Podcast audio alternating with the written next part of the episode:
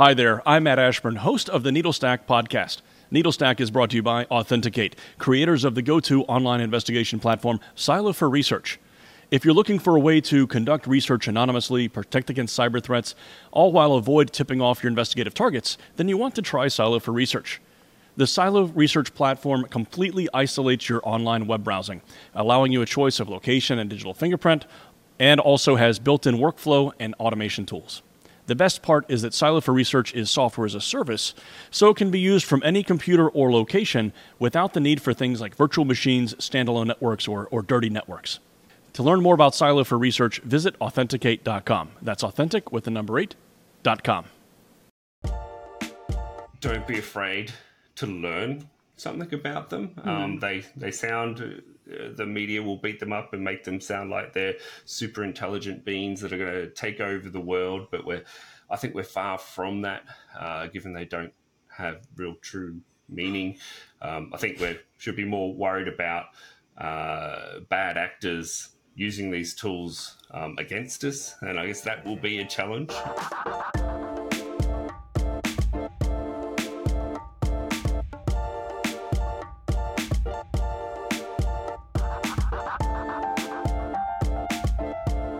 Welcome to Needlestack, the podcast for professional online research. I'm Jeff Phillips, your host.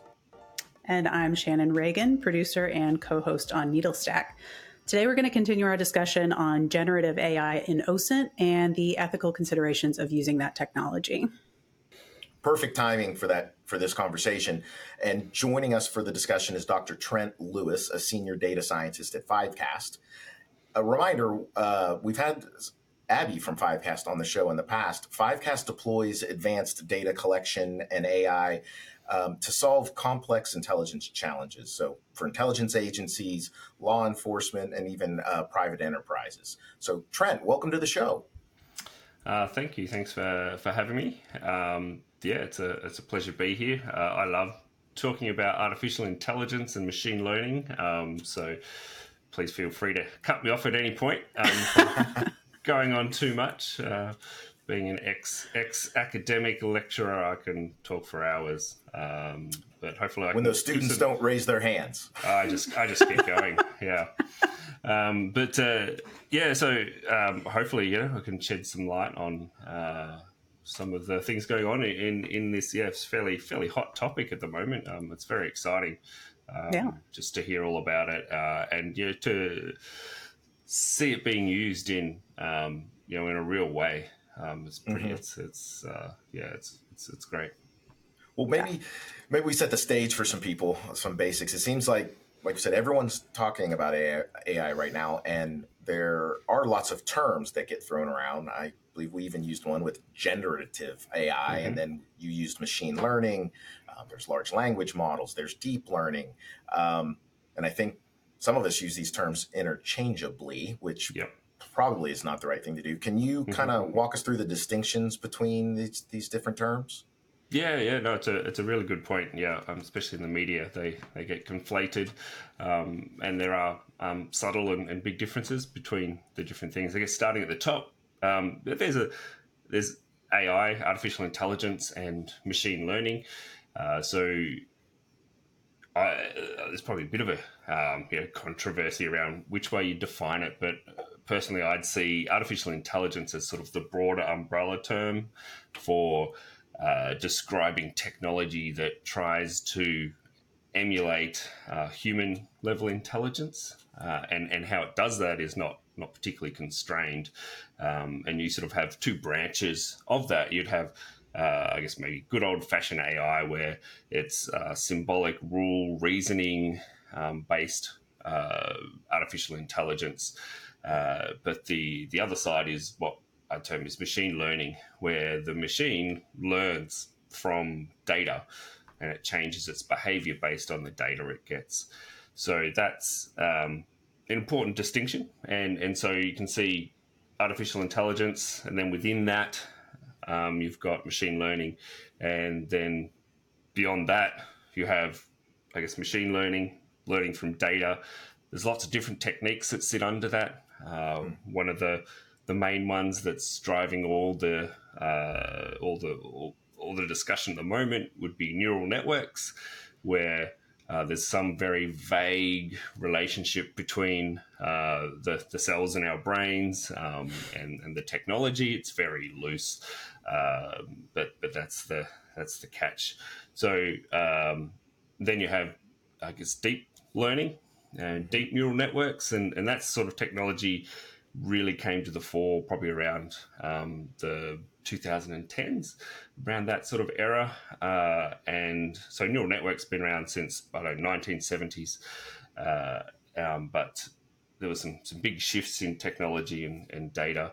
So we could do these really big neural networks, and then um, that leads into, I guess, we're into. Uh, transformers, which are another type of neural network, um, and then keep going down through there. Then you finally get to what these ones that are uh, the generative. Um, so GPT, so Chat GPT. Mm-hmm. We've all heard of Chat GPT.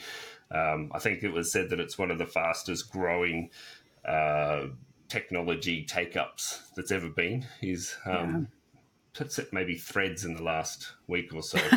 uh, but uh, so that that uses all this same technology. So it's a it's an AI, it's machine learning, um, it is a neural network, it's a, a deep neural network, um, and the, what it does basically is uh, to try and I guess demystify it a little bit. It's not mm-hmm. it's not it doesn't think.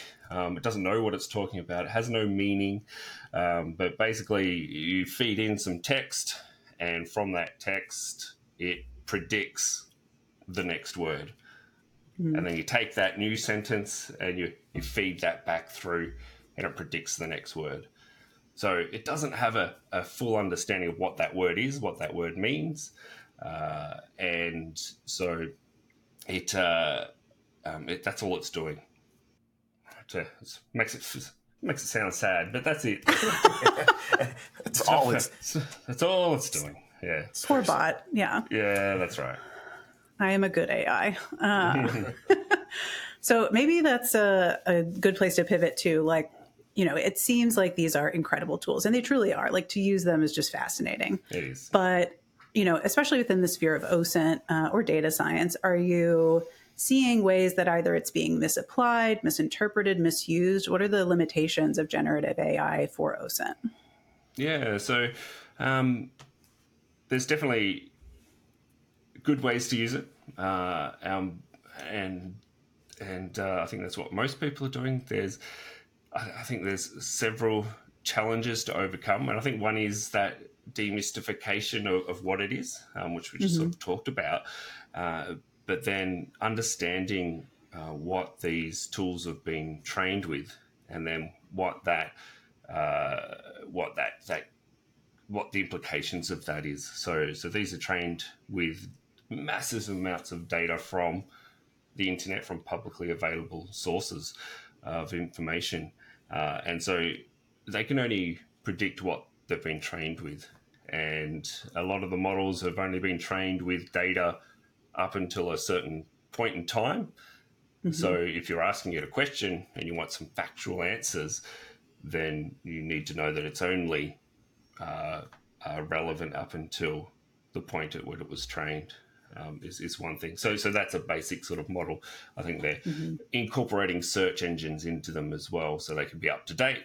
Uh, but um, generally, if you're just using a, a, a GPT, um, which stands for Generative Pre-trained Transformer, mm. and the Chat GPT is the being able to chat with it mm. in there, and and so so yeah so I think uh, talking about using it well, um, getting it to help to, to, you know pass a first draft of trying to write something up, probably not a bad idea. But the challenges you have with there is is what they call hallucinations, which is essentially it getting it wrong, where it will come up with uh, because all it's doing is predicting the next best token statistically, Right, so not through meaning, not through fact, but what statistically is the next best word, and so it uh, can get things wrong. Um, mm-hmm. So that's where uh, you need to be careful about the sorts of factual information you're trying to, to get it to return. So, if you were using it to quickly find out information about a person, it's, it's a good it's a good first start, but you'd probably want to go and verify that information.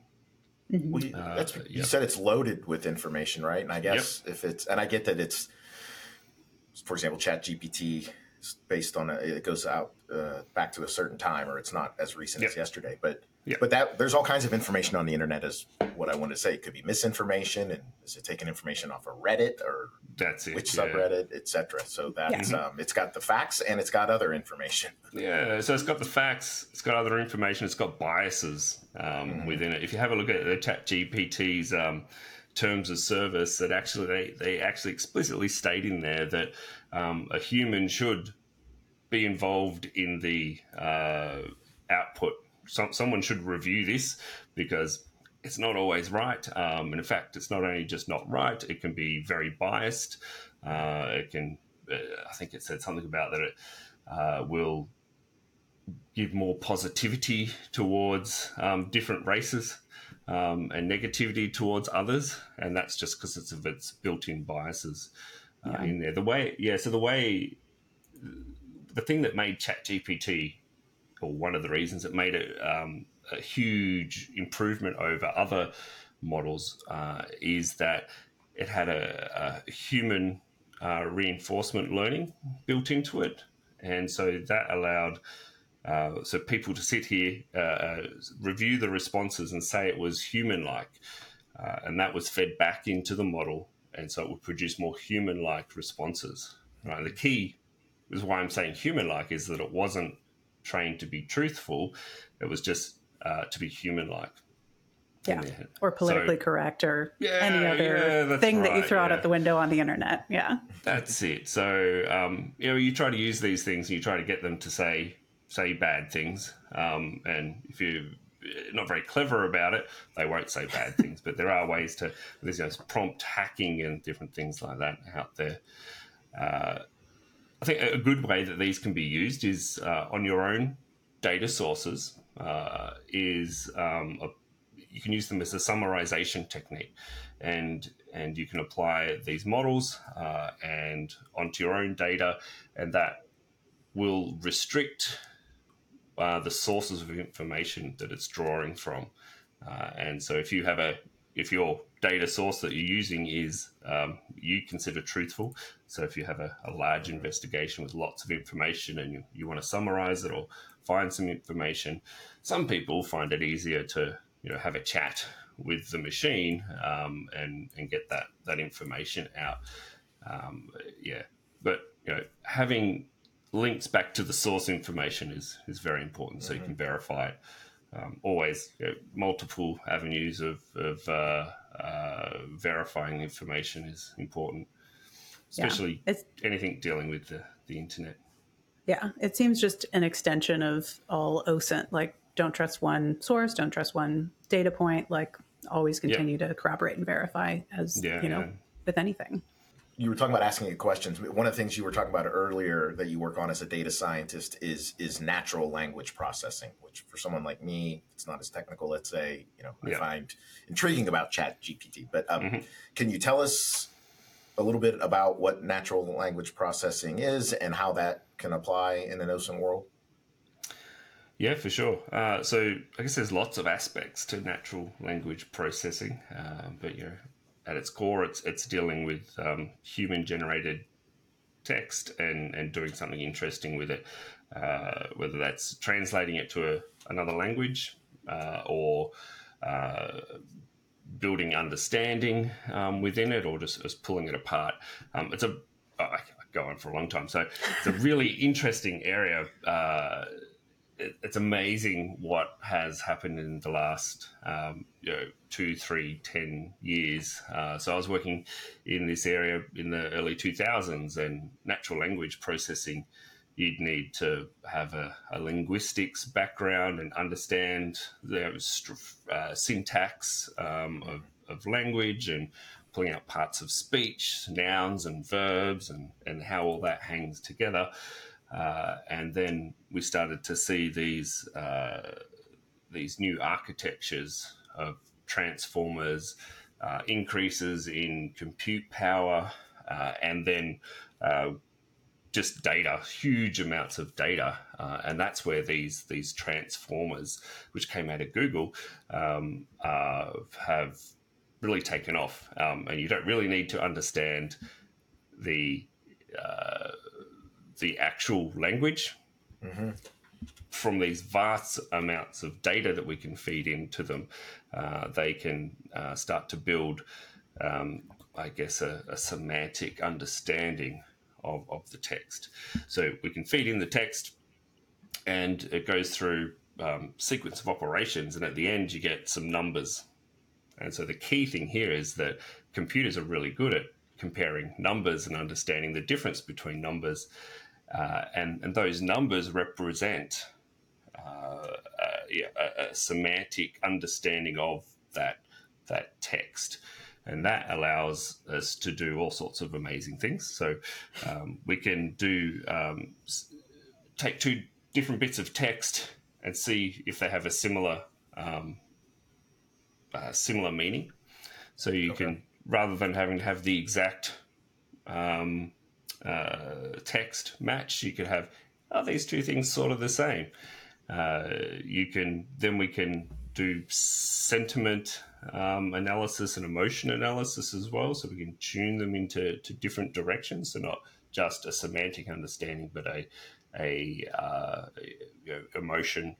Um, you can train them to do named entity recognition, so it can pull out people's names, uh, places, uh, um, lo- locations, places and locations.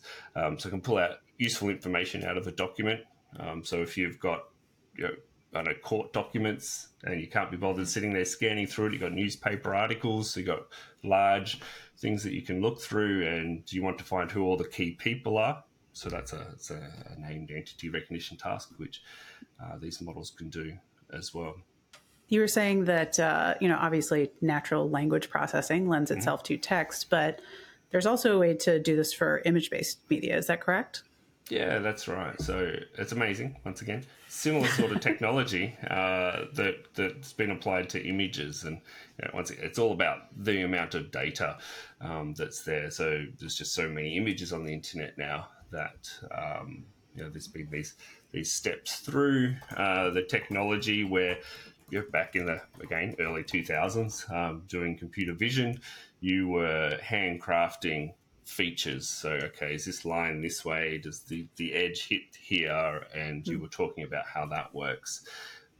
Uh, but now it's here's an here's an image. Let's just pass it through these really uh, complex uh, neural networks and well we get something out and and uh, you can do the same sorts of things with them. So you can do, are these two images similar? Is this the mm-hmm. image I'm looking for? So you can do object recognition um, as well, uh, you know, logo recognition, which can be quite useful for um, if you're doing a, an investigation, um, especially with you know, lots of uh, things you can pull down from different social media.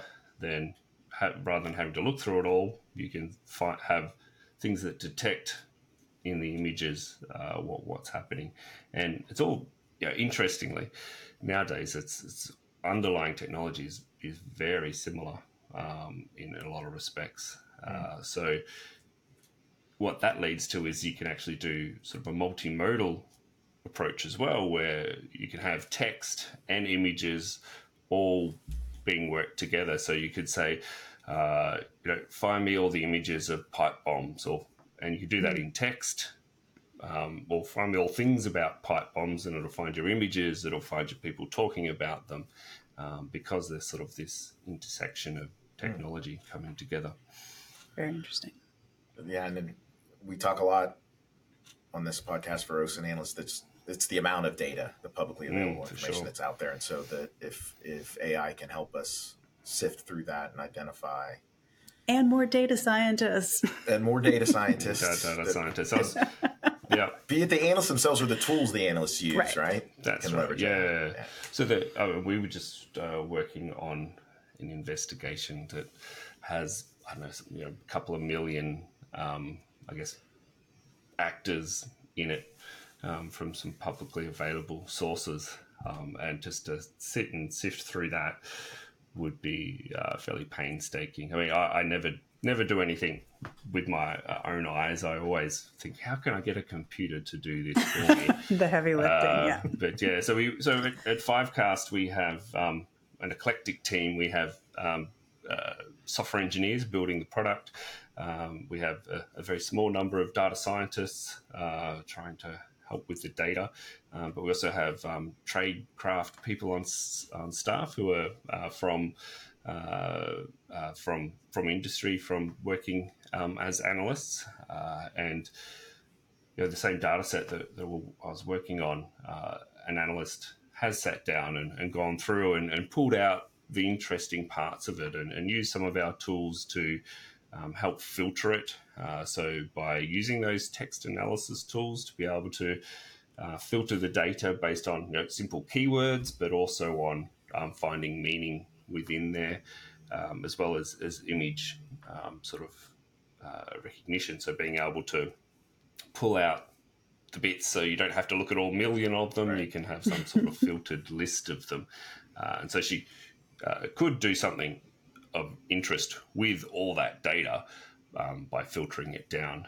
Uh, but we still didn't use all the uh, super interesting stuff. So, so we're having another look at it, and hopefully we can uh, pull out some more information by being able to view that large amount of data. So, you know, as a, an individual, it's very difficult to look through, but if we can harness sort of data science and machine learning to to do that pre-filtering um, and grouping and clustering uh, to put it all to right. yeah. a nice visualization to work through. So, yeah.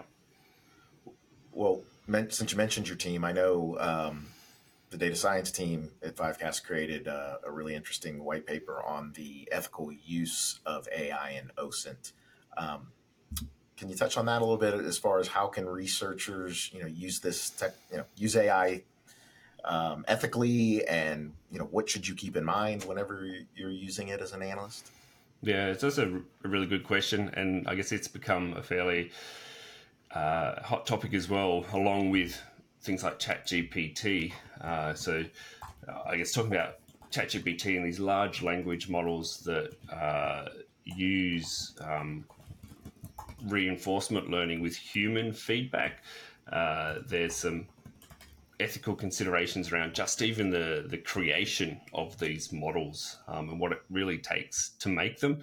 Um, the the models themselves, you can't really build these at this scale um, as a small or as an individual or as a small company. You really need someone with with with millions and millions of dollars to do it, uh, and the resources and the compute power which translates into using lots of energy. Um, so I guess even at the first, before you even uh, start using it, one needs to ask themselves whether should I be using this um, and, and, encouraging people to make these. And uh, you know, one of those key parts that re- reinforcement learning with human feedback means that humans had to sit there and look at all the things that were generated um, so that we didn't have to. Uh, so you know, we talked about the sources it pulls from, pulls from Reddit, pulls from all sorts of places. Mm-hmm. They're filled with all sorts of things. So um, there was a real concern around what people had to go through just to create these um, these models. Um, it's fairly well documented um, out there. Moving past that, so we're now using the, these models. Uh, once again, I think it comes back to those biases uh, mm-hmm. and um, trusting the data um, or trusting the responses that come out of these. Uh, I think there was some uh, publicity around someone suing um, one of the, the, these companies because it was uh, if you typed in their name or asked some questions about them, it said they um, were part of some embezzlement or something, and that just never happened. Uh, so there's uh, there's there's that sort of issue. So it's not just so if you're doing a collection on someone, a great way maybe to get started would be to get one of these these these uh, GPTs to generate a summary for you, uh, but uh, right, they're, they're they're prone to hallucinations. Um, the nice way to say they just get it wrong.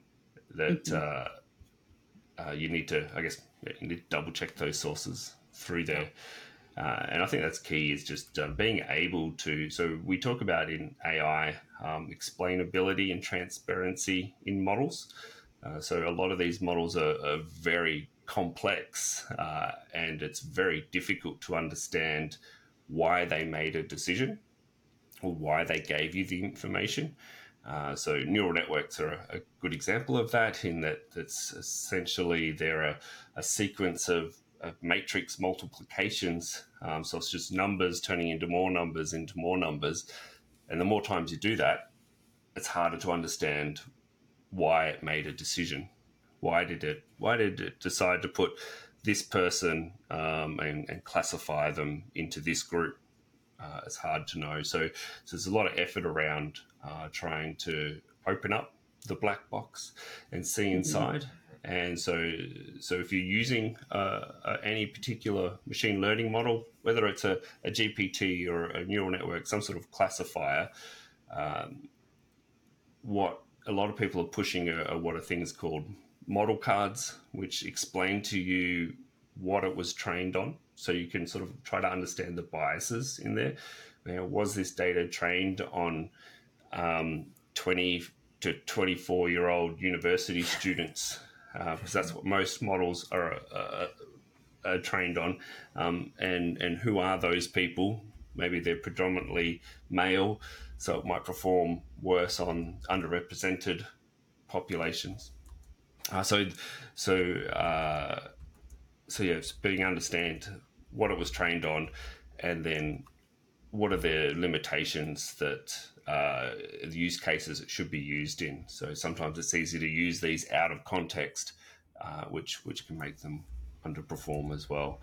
And so it's about understanding, yeah, those biases and those training and hopefully there is um, what we I guess strive to do at Fivecast is uh, build tools that allow you to understand why decisions were made um, in that um, classification. So we try not to put in too many uh, whiz bang things that really take you away from the data, but being able to come back. So so if we, we're using these text similarity um, was sort of like which uh, which convert text into a bunch of numbers and do mm-hmm. similar similarity to it. We'll say, well, it's we decide it's part of this. We classified this as being um, of interest because it was close to these other bits of text. So you can sort of read and, and go back and forth between them. Uh, so so that's a that's a key thing to look for in your um, tools that you're using. Can it explain to me what's happening mm-hmm. uh, yeah. in there. Yeah, and getting getting the, the reasoning and the the paper trail um, of why things are happening. I think that's all great advice on ethics, general yeah. distrust of what it spits out, or need yeah. to verify, corroborate. That's right. I'm wondering, so, you know, is is there anything else, you know, for a researcher that you know you can recommend for how to use AI um, as best practice or resources they can that they can use for you know getting trained up on how best to leverage this.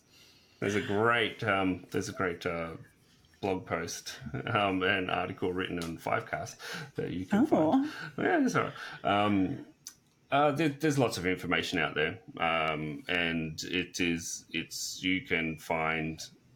Uh, yeah, specifically recommending uh, uh, the if you're really keen and interested, there are a lot of the, the big universities um, have free online courses to, to brush up on these skills, and hmm. a lot of them are um, you know, through something like Coursera uh, or an online platform where you can um, dip your toes in and find out about how these, you know, taking the covers off and seeing how they work.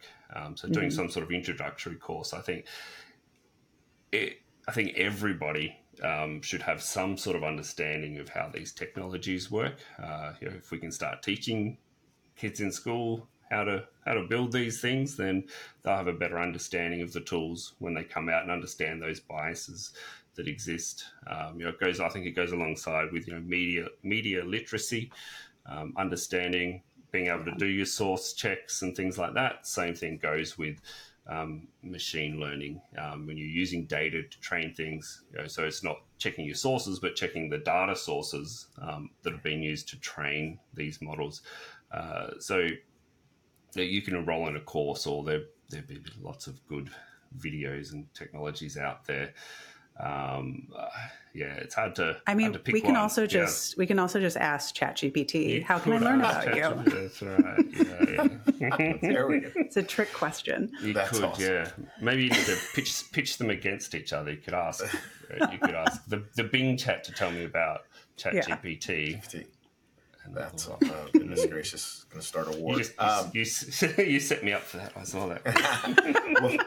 well, well Trent, is there um, you know before uh, we wrap up, uh, mm-hmm. is there anything else you want to add uh, to the to our conversation today? Um, I think there's a. I think I think when so Fivecast, uh, our our thing is providing a tool across uh, across that that uh, open source social um, you know, publicly available information. And and as we sort of touched on, that just generates huge volumes of data, which uh, maybe from in a traditional analyst position, if you're using different sorts of OSINT or different sorts of intelligence, um, it's just not as uh, uh, it's a different different different magnitude of scale, um, and using these these tools, these machine learning tools, um, and just data science in general. So you know you don't have to go all the way through to machine learning, but uh, using uh, summarization, um, descriptive statistics, getting feels for for the data um, is is really important um, to try and understand that. Uh, and I guess don't be afraid to learn something about them. Mm. Um, they they sound uh, the media will beat them up and make them sound like they're super intelligent beings that are going to take over the world. But we're I think we're far from that, uh, given they don't have real true meaning. Um, I think we should be more worried about uh, bad actors using these tools um, against us, and I guess that will be a challenge um, for for uh, people trying to do anything on the internet is is using these tools, um, I guess, in nefarious ways to easily generate variations in text and and flood people's inboxes and walls with uh, misinformation um, around there. And I think it's even trickier when we talked about imagery. So we have these mm-hmm. image generation tools as well, and, and we can do that with video and we can do that with um, uh, voice as well. Uh, so you can generate a very excellent misinformation campaign in text, images, and video and audio um, that can be very convincing. Mm-hmm. Uh, so it's a it's a tricky time, um, and I guess mm-hmm. that's what a an analyst needs to be aware of when they're trying to piece together something. Is is uh, yep that that there are these tools out there now um, I think I read something about um, there's there's CAAS, which is um, crime as a service. So uh, people, because these tools are, you can set them up, and so you know, cool. Um, could you please generate me a misinformation campaign? We've all seen that before, but it's much much more simple now. Um, yeah, so it's uh, you don't need a, a full bot farm of or a bunch of humans to generate all this. It's uh, yeah, so it's an interesting time. Right. Um, I think mm-hmm. think we can can use both for good and evil. Uh, we'll be doing the good, of course, uh, and generating, um, being able to detect uh, uh and sift through this large uh, data sets that we get. Yeah. Um, so through through data science, so have a friendly data scientist at your side. There you um, go. A friendly yeah. one, yes. Yeah, Maybe you could uh, maybe you could generate uh, this podcast, right? Here we go. Just... That's right. Well, we've got. I think we've got enough audio, got enough video. So yeah, off we go. Yeah. Yeah. Well, um, I want to say thank you to our guest, Dr. Trent Lewis, for joining us today. I think uh, we'll have many more conversations uh, in the future about um, OI uh, or AI's role in OSINT. Uh, if you liked what you heard, you can view transcripts and other episode info on our website, authentic8.com slash needlestack. That's authentic with the number eight dot com slash needlestack. And be sure to let us know your thoughts on Twitter at NeedleStackPod and to like and subscribe wherever you're listening today. We'll be back next week with more on how analysts can use these emerging technologies in their day to day jobs. We'll see you then.